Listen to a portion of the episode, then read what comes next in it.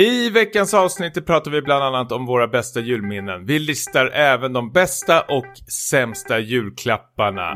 Vi har även spelat Gris och sprängt en jäkla massa rundvarelser i Earth Defense Force 5.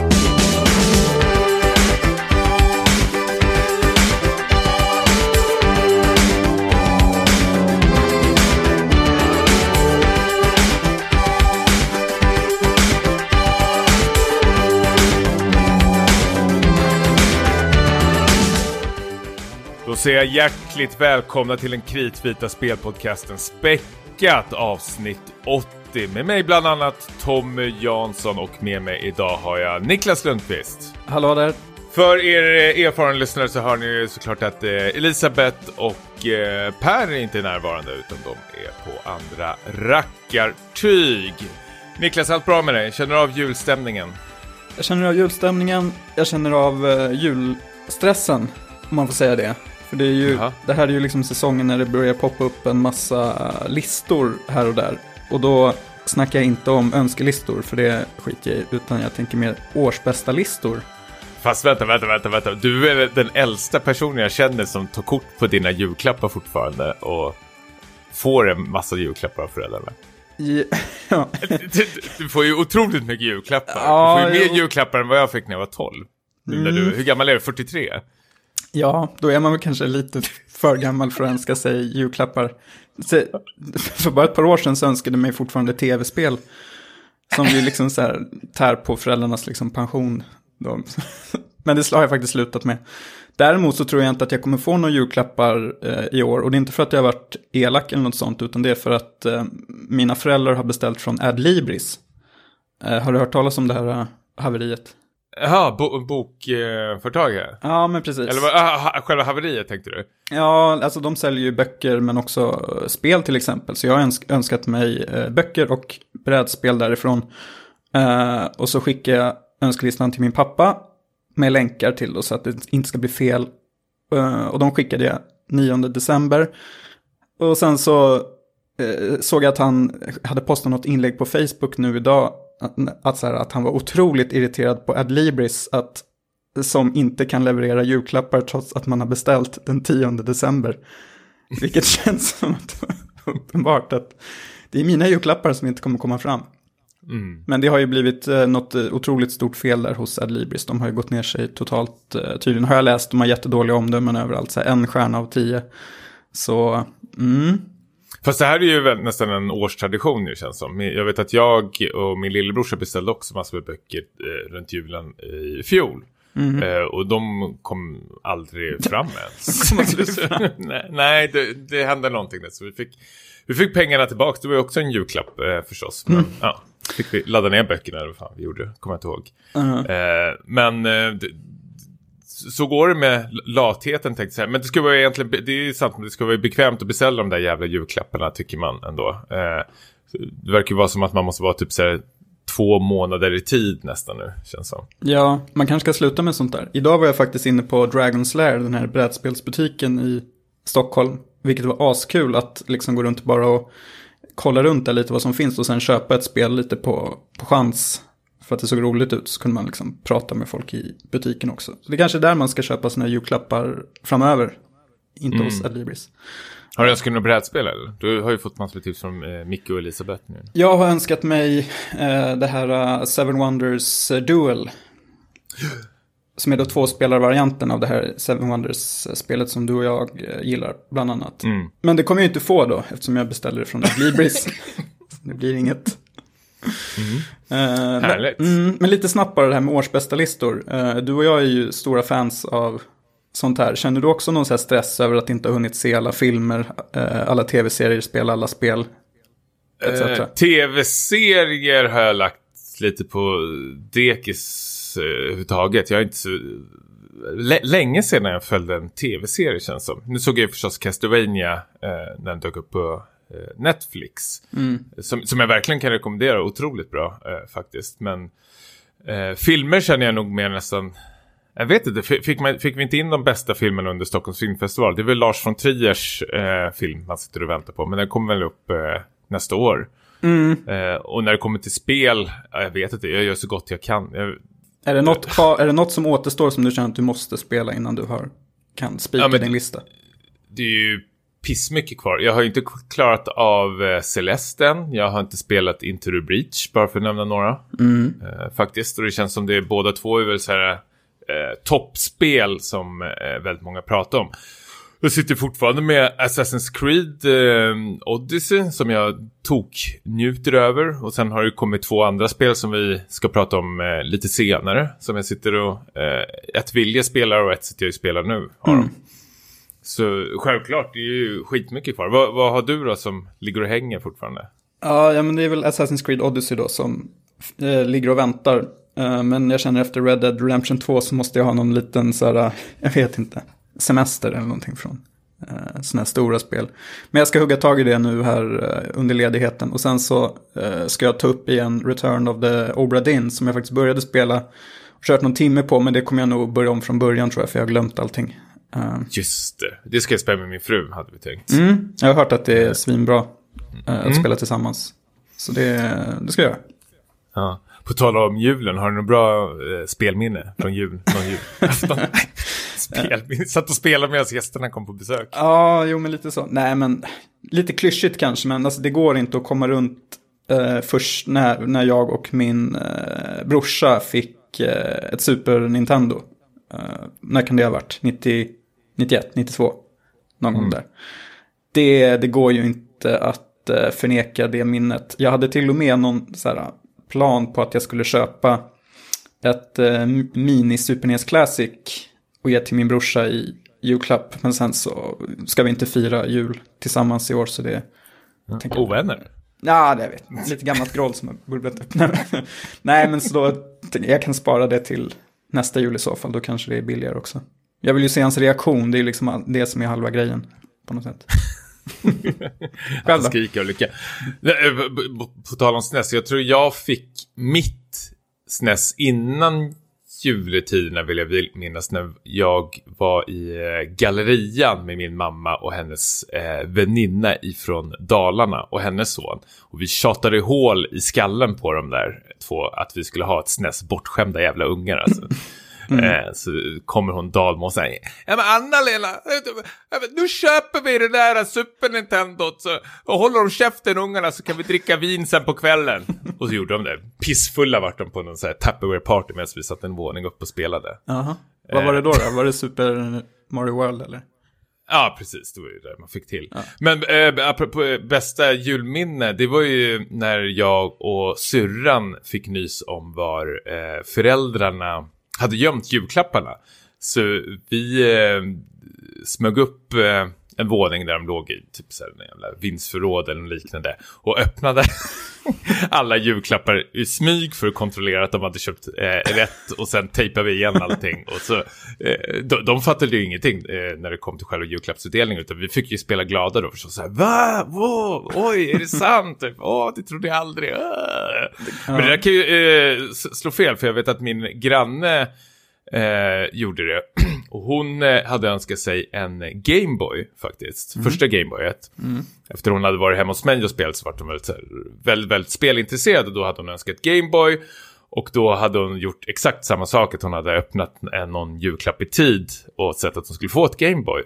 Men då kom föräldrarna på henne. Och lämnade tillbaka Gameboy 1. Och sa tv-spel är förbjudet i det här huset från mig. nu. Och sen fick hon inte med några mer tv-spel. Och hon var så missbrukare sen efter några år. Så eh, väldigt mörkt faktiskt egentligen. På grund av den här historien då kanske? Jag tror det. Den här historien. Den här Den här händelsen. händelsen. Ja, ja. Nej men, nej, men hon, det var en sån där riktig jävla bråkig eh, högstadieelev vart hon. Eh, och jag, det, jag tror det är på grund av föräldrarna faktiskt. Ja, lite det här också att hon fick ju aldrig spela spel. Det kanske var det du menar. För jag, vet inte, jag rände ju aldrig runt och hittade på sådana här rackartyg. För att jag var hemma och spelade liksom långt in på gymnasiet. liksom. Så ja, mina föräldrar var ju tacksamma på grund av det då. Ja, men det var ju skönt eh, och väldigt billigt när man var vid högstadiet. Alltså det, det enda aktiviteten man hade, det var ju när man var tvungen att springa hem eh, mellan rasterna när mobbarna jagade en. Och så sprang man hem eh, för att spela tv-spel med dem efter sig liksom. Och hoppade skulle man- på precis som Super Mario Bros. Det här låter som en så dålig Shigeru Miyamoto. Ta den där glasögonormen, skrek de alltid. Ja, det var så han kom på Super Mario Bros. Shigeru Miyamoto. Shigeru Miyamoto, i- största mytomanen Ja. vi har i spelvärlden. Oh. Ja, nej, men kul då. Eh, ju- julen fortsätter. Vi kan väl få eh, kanske skryta framöver över våra eh, julklappar. Eh, vad vi fick eh, i kommande avsnitt. Jag tänkte angående julklappar. Jag har faktiskt en liten lista här i bakfickan som jag eh, knepat på lite. Ingen önskelista, alltså, utan en annan lista. Ja, en annan lista. Jag, jag, som du sa, jag gillar listor väldigt mycket så jag har suttit med den här eh, ett tag. Först gjorde jag en eh, lista eh, för mig själv då. Alltså temat på den här listan är bästa och eh, sämsta julklapparna en gamer kan få. Och i början var det väldigt så här, subjektivt och jag typ eh, skrev ner massor med så här, skitsaker. Så här, oh, en Bioware eh, collection. Men jag tänkte så här, shit, herregud, det är ju pissmånga som vill ha det ju. Så jag tänkte, jag, jag har ändå så här sprungit runt och eh, intervjuat en massa med gamers eh, runt om i, i världen. Jag, jag har gjort det liksom en, eh, ett scoop, kan man säga Jaha. och kollat vad folk eh, vill ha och inte vill ha. Okej. Objektiv lista. Ja, ja men precis, objektivt. Eh, för, förstår du listans regler? Jag tror det. Eh, Ja. Kommer du blanda lite friskt eller börjar du med sämsta eller bästa eller vad? Nej, men bästa är väl, det är väl roligast att sluta med det värsta skiten. Ja, det kan man väl säga. det, det vi gamers absolut inte vill ha till eh, julklapp. Ha, ha, skulle du ha några exempel på det här eller? Den sämsta julklappen jag kunde få. Eh, Mm. Vad skulle det vara för dig? Innan jag drar igång. ja, det skulle nog vara en, en prenumeration på tidningen Level. Den har jag lagt ner. Du tog min första.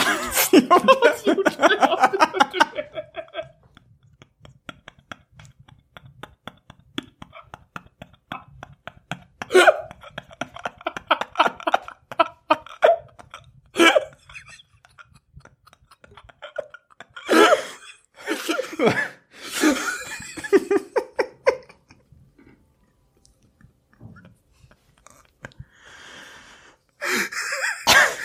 Ska vi, ska vi stänga den här listan?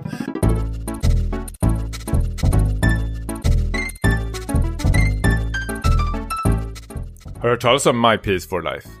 Jag har testat det nu. Det, är väl lite som de här uh, Spotify Wrapped-listorna. Man får se vad man Mm. har uh, i Spotifys fall då lyssnat mest på, på hela året. Och i My PS4 Lives fall är det ju det, alltså de går tillbaks från, säger tidens begynnelse, ditt första Playstation 4-spel. Ja, Det var ju inte så jättelänge sedan. Nej, fyra år sedan eller någonting sånt. Ja. ja. Mitt, första var, uh, vad fan var det? Resident Evil. Var det första spelet? Ja, alltså remaken. Ja. Jag vet inte varför jag köpte det, men ja. Det var mitt första i alla fall. Vilket var ditt första? Mitt första PS4-spel var faktiskt Warframe. Oj. Det fanns inte så mycket när. Nej, Du köpte- det, det var ju någon slags här beta-grej av Warframe, eller kanske var ett helt spel till men, men jag kommer ihåg att det var det första jag provade eh, ladda ner och testa. Mm. Så det var rätt så tufft. Men jag älskar sådana här eh, summeringar, att de har liksom tankat in eh, data då, då. Precis som du säger med Spotify var ju otroligt, eh, tycker jag i alla fall, kul varje år att se typ vad man lyssnar på för musik och hur många minuter. Alltid är det någon sur jävel med dålig musiksmak som blir eh, arg på Twitter. att man delar det, okej. eh, känns det som. Jag tycker det är skitkul i alla fall. Jag tycker det är skitkul när folk eh, visar upp sin eh, musiksmak och vad de har lyssnat på under ett år och sånt där. Det, det finns mycket, eh, vad kallas det för, guilty pleasure där man kan hitta också. Ja, Som man råkar lyssna på för många gånger. jag, jag vill Men- inte... Får jag bara Ja. skjuta in att jag vill inte dela med mig av min Spotify-lista för att eh, den låten som jag hade lyssnat mest på det var en med mitt eget band, Lost Me.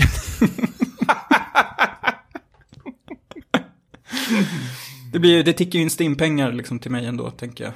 De där Mm. låtarna går på repeat. Mm. Yes. Men eh, eh, för att gå till eh, My Peace for Life, ska vi, eh, vad har du spelat, eller jag måste nästan fan gissa vad du har spelat mest. Mm. För man får upp tre stycken spel och så får man upp eh, hur många timmar man har spelat dem. Så dina topp tre mest spelade spel. Och då tror jag att det är Witcher 3. Det ligger eh, på plats två. Det ligger på plats två. Ja, det var en bra Ja. gissning. Mm. Ehm, om jag kan ge en ledtråd då till första platsen. Det är ett spel som är väl mer känt för sin huvudstory. Men som jag la ner väldigt många timmar på multiplayer. Uncharted 4. Ja, stämmer. Är det sant? 206 timmar. Det var... Va? Nej, jag spelade det som en galning alltså när det, när det var hett. Det var riktigt kul multiplayer. Multiplayer är bättre än uh, single play-kampanjen, Hoppla. tycker jag. Ja, Jag visste inte. Och vad är tredje plats då?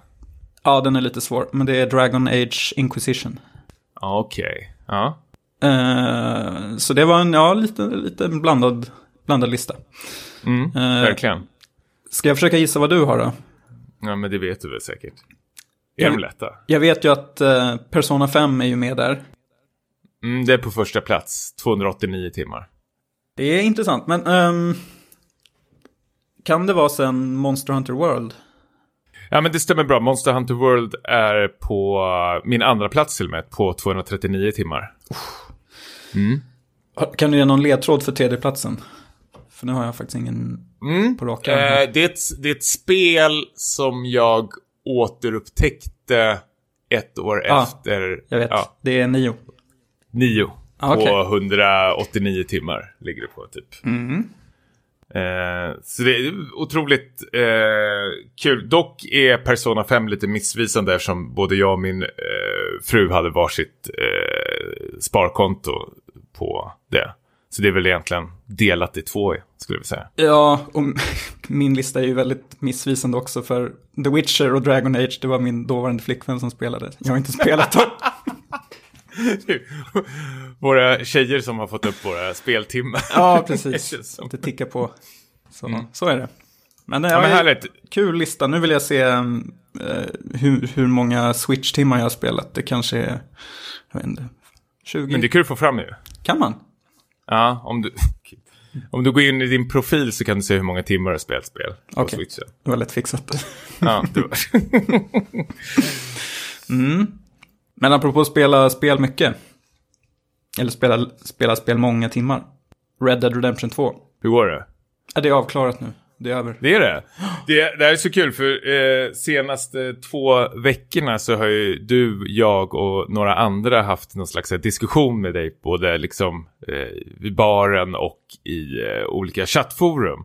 Att du har liksom typ så här ge- gett upp och frågar typ så här, är det, är det värt att fortsätta spela? Och alla har sagt typ, nej men lägg ner. Det, det, du kommer inte, om du inte gillar det nu så kommer du inte alls tycka om det. Mm. Men du har gett fan på att du ska liksom trycka i de här, eh, alltså de här två veckorna måste ju vara ett helvete för dig. Ja, det var alltså när man kommer till den här punkten att man liksom bara, att man bara vill att spelet ska ta slut.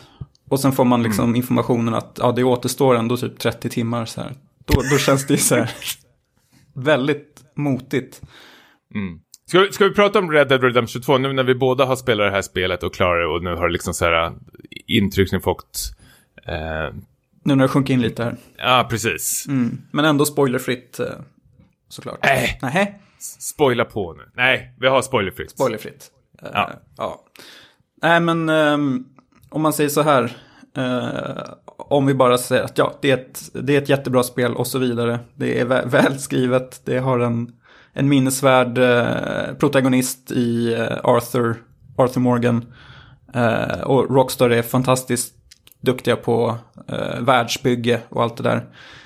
Så, så har jag väldigt mycket, om man säger punkter på min minuslista. Som jag känner att jag bara måste få dela med mig av. Eh, och det första är ju just eh, längden på spelet. Mm. Eh, och jag, alltså det är ju en, det är inte bara Rockstars fall, utan det är ju liksom en trend såklart att alla de här spelen måste, att bli de, de blir mycket större, mer content och så vidare. Ehm, Men jag kände att i, alltså även om som sagt Red Dead har en välskriven story och sånt så känns det som att det är mycket här som skulle kunna bara lyfts ut rakt av. Så här, hela kapitel 5, vad, vad, vad var det för någonting egentligen? Jag känner alltså i typ, det är i slutet kanske av kapitel 4 finns ett väldigt spännande uppdrag eh, som, ja det kulminerar i ett, ett rån då kan man säga.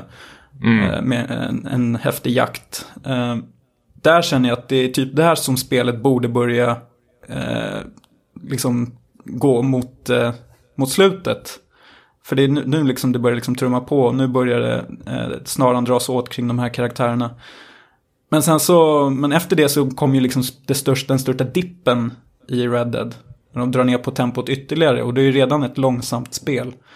Mm. Um, och jag, vid det här laget hade ju jag, som sagt, för att överhuvudtaget ha någon chans att klara det, hade jag ju bara släppt alla de här sidouppdragen. Som jag ändå tycker hade sina stunder.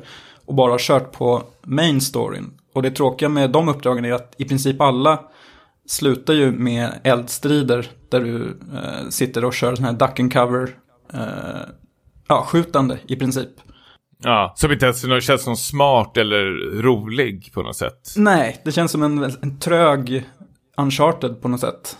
Han är mm. ju väldigt eh, liksom, slö i sina manövrar, den här Arthur Morgan. Så det blir ju mest att, bara att man sitter och trycker bakom något skydd. Och hoppas att man ska liksom inte bli skjuten för att då måste jag spela om den här tråkiga, det tråkiga segmentet. Um, och det, jag hade ju hellre sett att, alltså, att Rockstar på något sätt körde lite så här kill your darlings mentalitet och ta bort väldigt många uppdrag från huvudstoryn och liksom gör om dem kanske till sidouppdrag. Ta bort många karaktärer, det är alldeles för mycket karaktärer för att jag ska liksom håll, kunna hålla koll på alla. Um, lite så att man körde på något sätt Fallout 3-spåret, att huvudstoryn är ändå relativt kort i jämförelse, den kanske är 20-25 timmar om vi säger. Mm.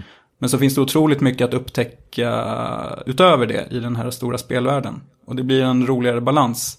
Men här kände jag att jag, för att jag överhuvudtaget skulle ha en möjlighet att spela klart det, då fick jag strunta i eh, omvärlden, bara köra på huvud, huvuduppdrag. Ja men det var samma sak här, jag fick verkligen släppa de sista 40 timmarna, vilket känns så här eh, hemskt att säga. Att jag var verkligen, det, det känns som jag vill ha något driv i den här main storyn. Att nu får det ta och hända eh, någonting. Men det, det jag kände att man bara travade på eh, liksom sista, alltså återigen sista liksom 30 timmarna, det, det händer inte så jättemycket och det är en väldigt, väldigt uppenbar story var den ska ta vägen. Jag tycker inte den gör några speciella snygga eller roliga vändningar.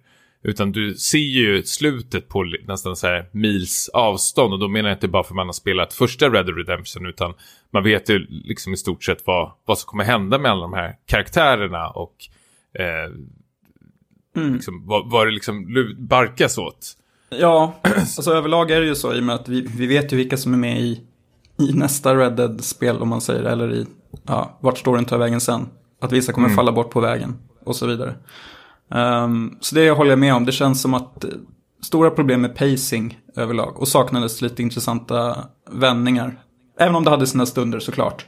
Men eh, om jag ska säga det som jag kanske hade mest problem med i spelet så är det nog, eh, om vi då återkommer till just de här huvuduppdragen, att de känns så sjukt eh, linjära. Att det finns nästan ingen möjlighet, upp, kände jag i alla fall, att liksom tänka utanför boxen, att försöka vara lite kreativ i, de här, i att lösa de uppdragen. Utan det är som sagt, du, du hoppar mellan olika skydd fram och tillbaks. Du ska verkligen följa den här snitslade eh, stigen då som eh, Rockstar har satt upp.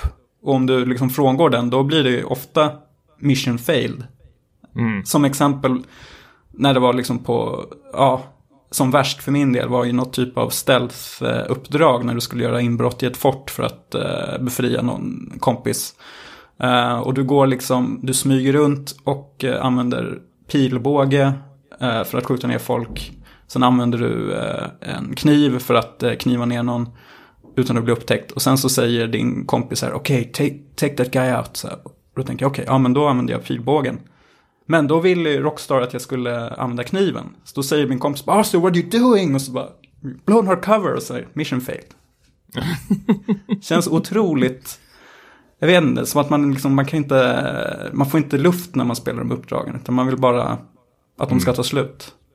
Alltså ja, ja, det är otroligt eh, skriptat eh, hela grejen. Det, det jag tyckte om med Red Dead Redemption, det jag njöt utav, det är ju bara vad var i den här världen och eh, hur världen fungerar med NPCerna. För jag, samtidigt som jag har klarat det här spelet så har jag hoppat över till Ass- Assassin's Creed Odyssey som ett helt, alltså förutom att de är lika på det sättet att det är ett open world så fungerar de väldigt, väldigt olika med de här NPCerna i Assassin's Creed som bara står rakt upp och ner och du kör över dem med din häst utan att liksom någon bryr sig så känns ju eh, Red Dead-världen otroligt mycket mer liksom levande.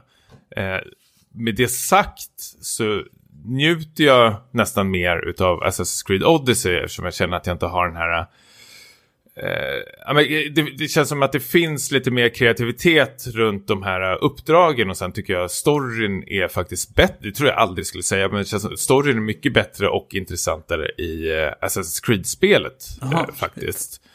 Ja, det hade man inte trott Jag- jag- för några år sedan. Nej, jag, jag är jätteöverraskad eh, hur, hur bra jag tycker om det här spelet. Och det som känns så kul med eh, Assassin's Creed Odyssey också, att jag köpte det ja, över en månad efter det hade kommit ut. Och sen när jag pratar med andra vänner som har spelat det och när jag tittar på så här patch notes är att de har gjort så här otroligt mycket uppdateringar och att det har blivit ett, liksom ett helt annat system. Alltifrån liksom så här menysystemen fungerar och inventory och allting sånt där. Emot hur det var när det släpptes. Och det är ju inte så jättebra betyg kanske. Eh, men jag har ju lärt mig någon läxa där samtidigt också att eh, det kanske är bäst att liksom så här, vissa spel ska man nästan vänta på, särskilt Ubisoft-spel då, eh, en månad eller två så har de oftast liksom så här fixat till dem så de är ännu bättre eh, då.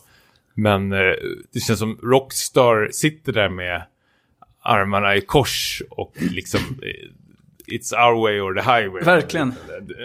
Det, det, jag- vet inte, de, de har ju någon slags ja, de har någon slags konstig respekt i den här spelbranschen att folk ska liksom bara svälja det här med hull och hår för de har den här Rockstar-stämpeln och, och så kommer de här tiorna och eh, Gotu-spelet och allting vad det hyllas liksom. Men jag slår vad om att om det inte hade varit Rockstar som hade gjort det här så hade det inte mottagits alls eh, lika väl. Det hade säkert fått jättebra betyg men jag tror att man hade sett det på ett helt annorlunda sätt kanske. Mm. För det jag har sett att många har lyft fram, vilket man kan diskutera, det är ju att, att Rockstar visar mycket så här mod. Att de inte anpassar sig för resten av, till resten av eh, Open World-spelen som finns där ute. Utan att de kör på sina eh, gamla system och att de är opedagogiska och att det är lite rörigt och så vidare. Men att det är deras vision och de kör stenhårt på den. Så kan man ju se det, att det är modigt av dem, men man kan också se det som att det är en spelutvecklare som liksom har blivit omkörd för ganska många år sedan, som har fastnat lite i ett så här tio år gammalt speltänk. För de är ju, som vi har sagt, så, alltså de är ju duktiga på att skriva de här karaktärerna och världen är helt otrolig, men eh, gameplaymässigt så har det ju inte hänt liksom någonting på, jag vet inte hur många år Mm. upplever jag. Så det är, jag vet inte, jag, jag, jag kan förstå eh, hyllningarna på, till viss del, men det är liksom bara att de når halvvägs fram eh, Ja. för min del. Nej, men det känns nästan som folk är så rädda för att kritisera Rockstar. Eh, för då åker man på en rejäl dänga liksom. En rejäl Både från liksom så här Rockstar-fansen och eh, eh, speljournalister nästan känns som. Ja, Jag vet, jag, jag, jag tycker det här är så otroligt jäkla eh, överskattat spel så är det nästan eh, löjligt. Jag blir irriterad på de här höga betygen. ja, jo men precis. Det är eh, inget för en årsbästa lista, känner jag spontant. Men, men jag känner, det, det är ju liksom som om, för, för mig är det exakt samma sak som om Transformers-filmen skulle röstas fram som årets bästa film. Alltså det, det är på den nivån. Det, det, det är lite glansigt, det är lite snyggt, det finns, eh, det- är påkostat, men, men det är inte bra. Det är inte, kontextmässigt så är det inte bra alls tycker jag. Världen, världen finns, men karaktärerna, jag vet inte, du, du tycker nog om karaktärerna vad jag gör, men jag känner att de flesta är vä- väldigt platta faktiskt. Det finns ett fåtal karaktärer som man kanske tycker om, men det, då är det ändå liksom 60 stycken karaktärer vi ska följa. Eh, och då kan jag plocka ut liksom max två, tre stycken som jag eh, känner någonting för. Ja, jo men det är lite samma här. Det är ju, jag tror det är vid något tillfälle så är det någon karaktär som, eh ja, eh, som dör. Uh, lite så här halv... Det, det, ska, man, ska, man ska må dåligt över det här dödsfallet. Men jag kände så här, okej okay, vem var det här nu då? Vi får se, och eh, som sagt, Red, eller Red Dead Online nu som kommer ut har jag inget sug alls efter att uh, testa. Nej men till och med det verkar ju supertrist ju. Nu visst nu är det bara någon beta fortfarande ute men jag tycker känner att nej, vad är det för något som finns där egentligen som jag skulle vilja spela? Jag fattar inte det. Jag har inte sett några roliga videos på det eller någonting. Det kanske växer och kanske blir senare, bättre genom åren. Vi har ju sett eh, GTA Online har ju växt som bara den. Eh, men just nu känner jag jag, jag har ju avinstallerat spelet och kommer nog inte röra på ett bra tag om det inte händer någonting så väldigt drastiskt. Mm. Och samma sak när jag hade klarat spelet, jag var inte jag var otroligt, otroligt mätt på det. Jag var inte dugg sugen på att återvända världen och springa runt och leta runt efter saker och någonting. Utan eftertexter och sen vart det en snabb avinstallation. Ja, och jag somnade under eftertexterna. Det var talande.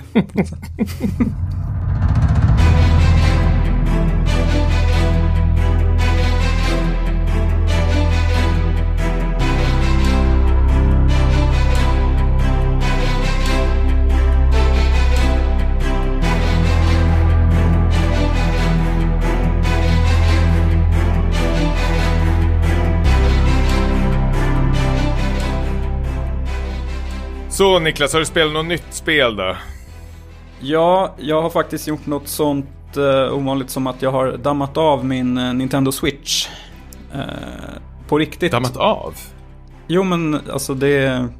På riktigt hade den ett dammtäcke över sig. som jag fick blåsa bort och putsa. För jag har inte, jag kollade upp det, jag har inte rört den sen i somras.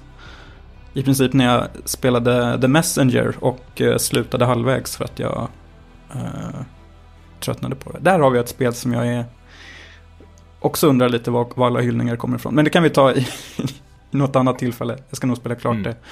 Men uh, jag dammade av switchen för att uh, skaffa uh, Gris. Som är det här uh, spanskutvecklade, vad säger man, indie 2D-spelet som har en väldigt, väldigt vacker yta. Det är ju det det har liksom uppmärksammats för, den otroligt fina eh, estetiken och så vidare. Är det något du har eh, snappat upp? Självklart. Jag är jättesugen på det här. Mm. Eh, och just det här eh, att det är spanskt utvecklat då. Det, det fick, jag, liksom bitarna föll på plats när jag fick höra att eh, gris, det, eller hur det nu uttalas, det betyder eh, grå på spanska. Så det är inte något, det är något, eh, något djur här, något nöff. Åh, oh, gud. Ja. För det, det man gör, man, eh, alltså handlingsmässigt, den följer ju lite de här, typ, så här typiska, om man säger journey-spelen, att det berättas lite, inte så mycket, inte alls med text, utan det är bara med bilder i princip. Eh, och du, du vaknar upp, du är den här flickan som vaknar upp i en, en grå värld som är väldigt vacker men också väldigt så här, avskalad och inte så himla levande. Eh, och sen ska du Eh, genom att lösa lite pussel och göra lite plattformshoppande så ska du då samla på dig någon typ av kristaller som sen eh, eh, låser upp nya färger som gör den här världen då mer, mer levande. Så det är ett ganska, ganska enkelt koncept men eh, och inte så här supersvårt än så länge, kanske ett par timmar, till, par timmar in. Eh, utan det är nog mer, känner jag, en, eh, en en audiovisuell upplevelse som har ett, en väldigt vacker yta och ett eh, väldigt, väldigt bra soundtrack. Mm. Så jag tror inte liksom att du ska förvänta dig att eh, bli utmanad som i, som i typ Celeste eller något annat spel. Utan det här är mer ett spel att bara liksom uppleva de här miljöerna och eh, dansa igenom det i princip. Ja. Men jag har hört väldigt många som har hyllat eh, storyn i det här spelet. Är det någonting du känner? Mm, ja, alltså den storyn är ju väldigt, det är väldigt oklart vad, vad storyn handlar om. Alltså, okay. det som sagt, det är ingen så här, du får ingen backstory direkt, utan du hoppar in. Men inga dialoger eller? Inga dialoger. Uh, det är liksom, man berättar med, med bilder och ljud helt enkelt. Mm. Uh, det verkar som att den här flickan har på något sätt förlorat sin röst. Hon har blivit stum också. Så jag misstänker att det här är något som kanske kommer att eh, återknytas till längre fram i spelet. Och just de här eh, miljöerna, alltså nu är Elisabeth inte med, hon eh, skulle ju kunna beskrivit det här mycket bättre, men det känns som att de har blandat väl liksom med hand, handritad grafik och även så här, blandat in mycket sådana här akvarellfärger i, eh, i bakgrunderna, vilket gör att det är väldigt, väldigt, väldigt vackert att röra sig igenom. Och sen soundtracket som sagt, mycket pianomusik men även lite så här, jag vet inte, typ Hans Zimmer i uh, Interstellar, lite så här orgelmusik mm. som mullrar fram ibland. Och, uh, definitivt ett av årets uh, bästa soundtrack av en artist som heter Berlinist.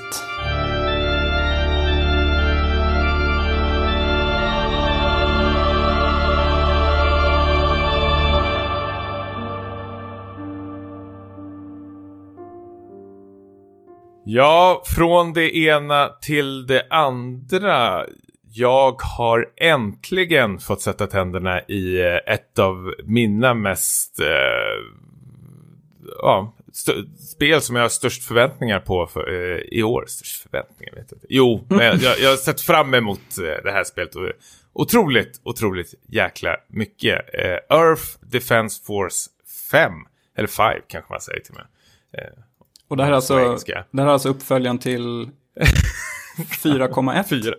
4,1, precis. För 4,1 så här, det här är en eh, lång eh, serie som eh, utspelar sig på jorden som blir attackerad av typ så här jättespindlar och eh, myror och eh, ja, men rymdvarelser. Eh, jorden blir invaderad då och då är ditt uppdrag som det här Earth Defense Force att liksom så här, skydda jorden och genom de här eh, oftast brukar det vara runt 100 banor, liksom, så här, spränga de här rymdvarelserna i luften.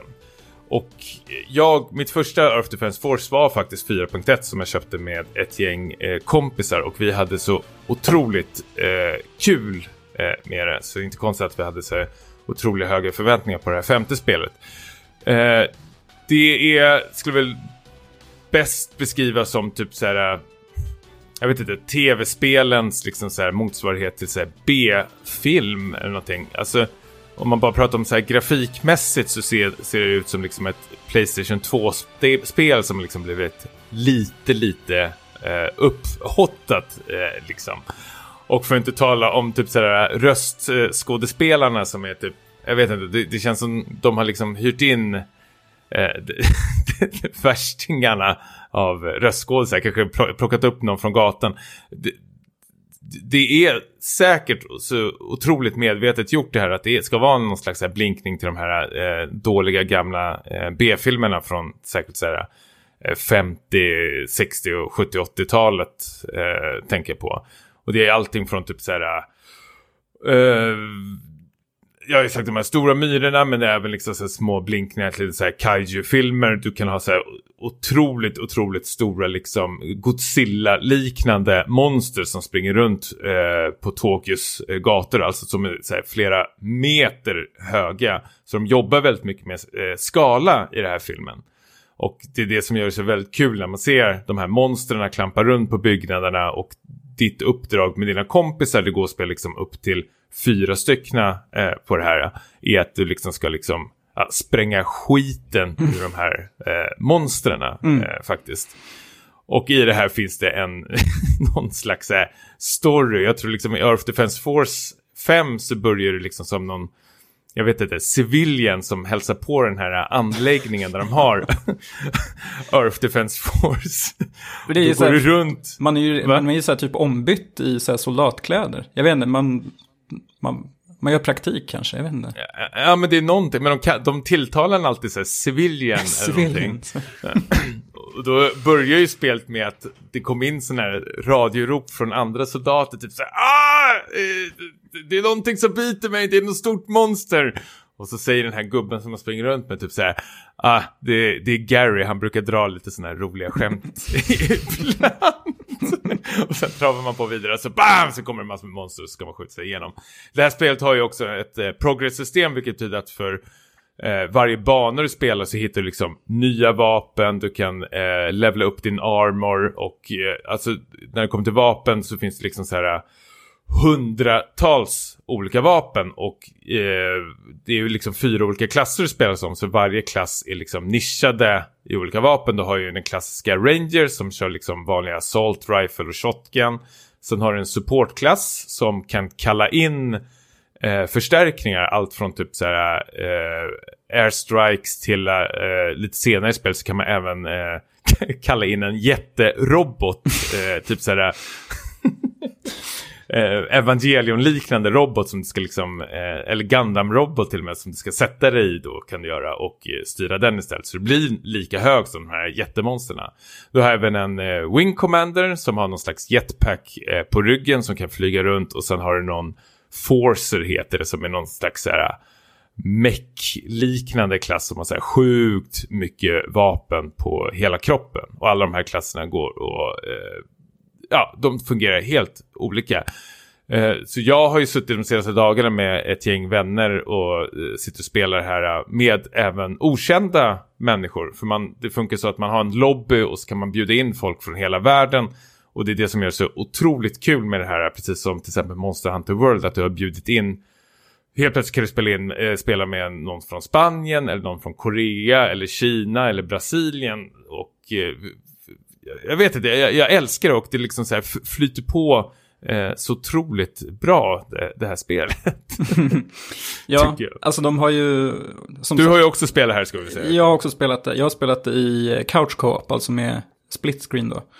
Uh, och man märker ju, liksom, man förstår ju typ varför grafiken ser ut som den gör. För att de har ju gjort avkall på den för att istället få spelet att flyta på när de här, alltså det är så sjukt mycket myror då som, som bara liksom rullar fram så här i en så våg av, av monster helt då egentligen då, som, mot dig. Mm.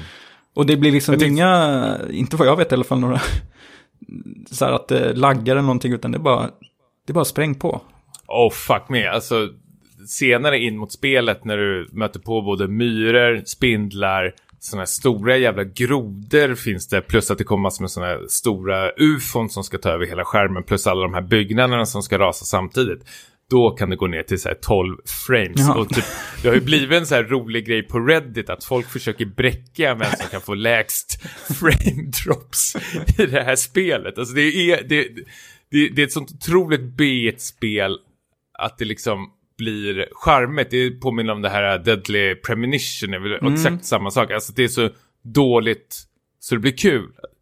Eh, ja. På något sätt. Jag tycker det är väldigt så här, skickligt eh, ändå av spelskapare att eh, kunna göra det. Eh, det. Jag tror det är otroligt svårt faktiskt. För det, oftast blir det ju bara dåligt känns det som.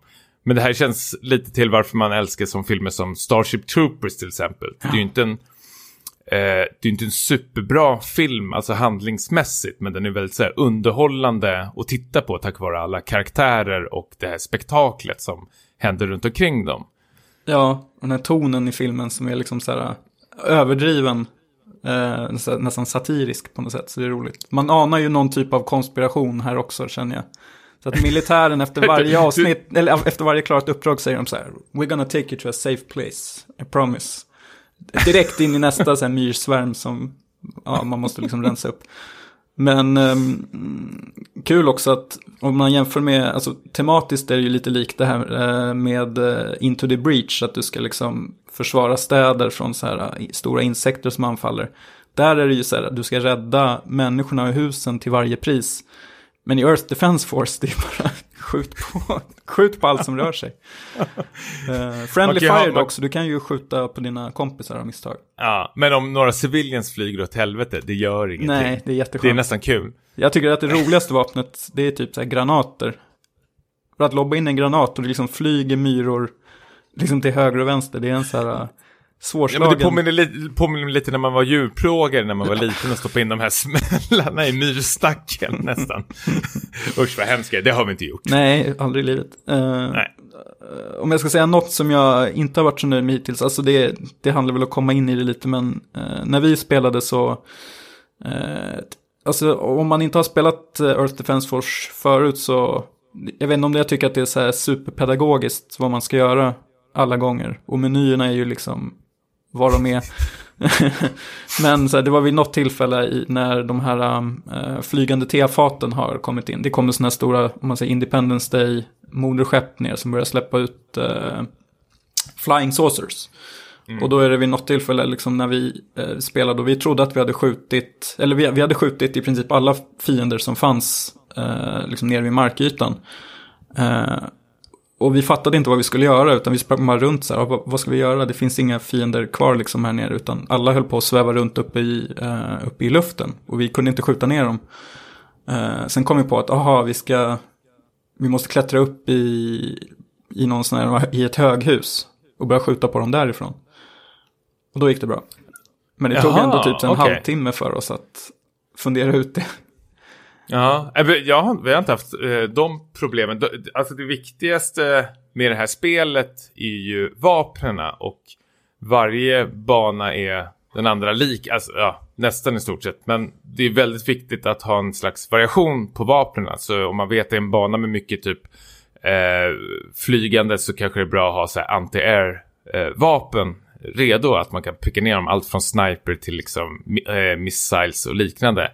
Men om man vet att det är mycket eh, ground control units så kanske man ska använda andra typer av vapen. Men vet man det innan? Så, det kanske står på de här, i de här menyerna. Du får ju så här, eh, väldigt vagt kan det vara ibland, alltså en beskrivning över hur uppdraget är. Men vi har ju alltid en regel att vi, vi pratar lite med varandra och ser vad den andra motspelarna väljer för vapen så kan man få någon slags variation. Och då vet man att okej, okay, men jag tar hand om tefatet så kanske du tar hand om de här monstren här nere och sånt. Mm. För eh, jag har inte provat det här single player, jag är inte dugg sugen heller, utan det här är ett spel som antingen som du sitter och spelar couch, couch co-op med eller spelar online med, med en massa okända människor eller med dina kompisar. Mm. Eh, och jag tycker det jag vet inte, jag, jag har världen, alltså det är typ sådana här spel som gör mig så otroligt glad, eller som jag älskar tv-spel, att man bara kan sätta sig ner och det är inte så någon super, liksom någon story som jag känner att jag måste vara så här superinvesterad i, utan allting bara så här skitostigt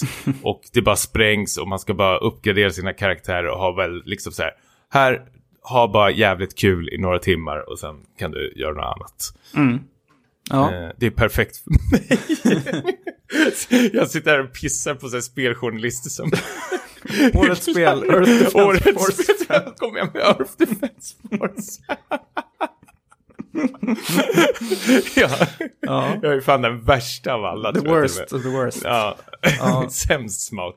Mm. Äh, men jag, jag skit, alltså, det, det görs ju väldigt mycket tack vare att man spelar med eh, andra. Eh, återigen, liksom singel solo hade jag nog inte alls rekommenderat det här spelet. Men om du har en kompis till räcker. Eh, och särskilt då kan du spela med två andra på internet. Eller om du vill spela couch co-op så är det här verkligen ett skitkul spel faktiskt. Och banorna blir bara intensivare och intensivare desto längre in du kommer. Det är ju någon slags här, tredje person bullet hell liknande för liksom det är ju skott och explosioner överallt i hela jävla skärmen. Mm. Det, det, är något slags här för, förverkerifest man tittar på nästan. Men verkligen, väldigt arkadigt. Och det är ju, mm. det är ju lätt att bara köra ett uppdrag till. Uh, ja, jag, ja, precis. Jag för de bara är tänkt... 5-10 minuter. Ja, men exakt. De är, det är bite-size uppdrag, så det är skönt. Vi hade ju tänkt spela, kanske bara testa det, lite känna på det. Och det blev att vi spelade tre timmar uh, en kväll. En halvtimme är du, det. är du lite såld på det här? jag tycker det är... du det? Jag tycker har, det är kul. Har du fått in det här? Ja, men lite. Jag vet dock inte om det är liksom värt att sätta sig in i... Liksom låren. I låren. är det värt att gå tillbaka och spela de förra spelen? Uh, Absolut inte. Nej, det är här och nu som det gäller. Nej, men jag tycker det är, jag ser fram emot att fortsätta lira och kanske börja liksom laborera lite med de andra klasserna. Jag har ju kört, jag har testat alla. Uh, tyckte de, den här roboten var ju supertrög och jobbig. Men jag antar att det är för mm. att man måste vara lite kanske mer insatt i hur den fungerar. Men jag, jag har ju sett ja. på på YouTube, att eh, liksom hur folk har kompletterat varandra då med att någon har spelat Ranger som liksom eh, sprungit runt som en sån markstyr markstyrkor och sen så har någon spelat den här uh, flygande eh, och liksom räddat sina kompisar med någon bombräd. Mm. Och det ser ju otroligt kul ut när, när det funkar på det sättet. Så jag kan tänka mig att det är roligt med ett, så här, ett skönt gäng eh, att spela tillsammans, helt klart. Ja, men det, det är det här som gör mig så jävla förbryllad och förbannad samtidigt också. Att det, de, gör, de gör så otroligt lätt det här spelet med alltså hur det funkar multiplayer online med lobbys, hur du kan bjuda in okända personer, hur du kan spela med andra. Och så bara för några dagar sedan så sätter jag mig med det här Super Smash Bros Ultimate. Det här och det är bara så Super här, Smash. Ja.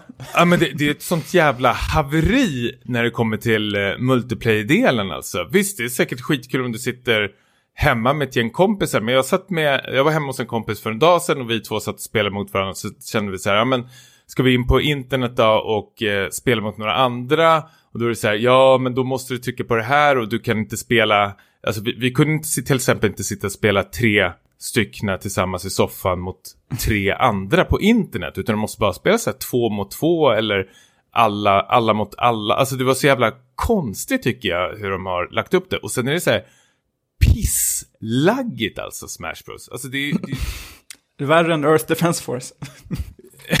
ja, faktiskt. Det är alltså det. du har ju ingen... kont- Ja, ja alltså det, det, är ju- det spikar som bara den. Det, det är ju så sjukt jäkla laggigt. Så, eh, alltså... Jag undrar vad fan Nintendo håller på med. Samtidigt så här när man spelar eh, Mario Kart eh, Deluxe så funkar det liksom fel. Alltså det, det är ju hur lätt som helst att spela mot. Hur många är det där? 12 spelare någonting. Och det känns som det spelet är väl mer avancerat nästan än eh, Smash Bros nästan. Jag, jag, fatt, jag fattar inte om de har Smash Bros och att man kan, det finns möjlighet att spela åtta men du kan inte göra det online. Och om jag sitter med tre personer hemma så kan inte jag spela med de eh, kompisarna mot några andra randoms online. Utan det är liksom på deras regler. Jag blir helt, alltså jag, jag tar mig för huvudet. Jag, jag, jag blir helt tokig. Jag hatar det där spelet. Ofattbart att de uh, kunna... Varför har inte du köpt Smash Bros? Nej, men... eh, Jag vet inte. Earth Defense Force kom emellan. Jag vet, jag, jag Ja. vet inte om jag tycker... Eller jag har inget... Alltså för mig är Smash kan vara kul på någon fest någon gång. Eh, Ja, Men nu har ju våra jag kompisar det, köpt det, det det, det är ett rövgäng hela det där. Hela Smash-gänget. Hela Smash-gänget, alla karaktärer. Ja, nej men det ska väl spelas eh, någon gång snart. På någon partykväll. Får jag testa. Men Mm. Och det här att man måste låsa upp alla karaktärer i Smash, det, det. Jag vet inte, jag, jag blir så arg. Jag blir så arg. Eh, jag vill spela som Mega Man. Nej, jag har inte låst upp den. Nej, men kan vi göra det då? Ja, men de kommer in helt random. Jaha, okej. Dra åt helvete. ja. Gud. Ja, jag fick jag brinna av på det lite. ja, men det var väl skönt. Jag kan tänka mig. IDF. Vi rekommenderar. Gotu kanske? Ja, kan vara där uppe och nosa. Vi får se. Upp där, va? Vi får se. Härligt. Eh, om du inte har något mer att tillägga så ska vi väl eh, runda av det här, tycker jag. Mm. Eh, var kan man hitta oss, Niklas? Har du koll på det? Ja, man kan ju mejla till späckatpodcast.gmail.com. Skriva till oss på Twitter på späckat. Instagram späckatpodd. Mig hittar man på Niklas Lundqvist på Twitter och Oanless Niklas på Instagram. Och Tommy? Uh, mig hittar man på Tommy Jansson på Twitter och Stimpas på Instagram. Ha det så jävla bra och trevlig jul. God jul! Blir det, blir det ett litet uppehåll nu? Ja, men i januari är vi tillbaka med Goti-avsnittet. Ja, ah, då jävlar. Då smäller vi. Då smäller det. Ja, Ha det bra. ha det bra. Hej! Tja.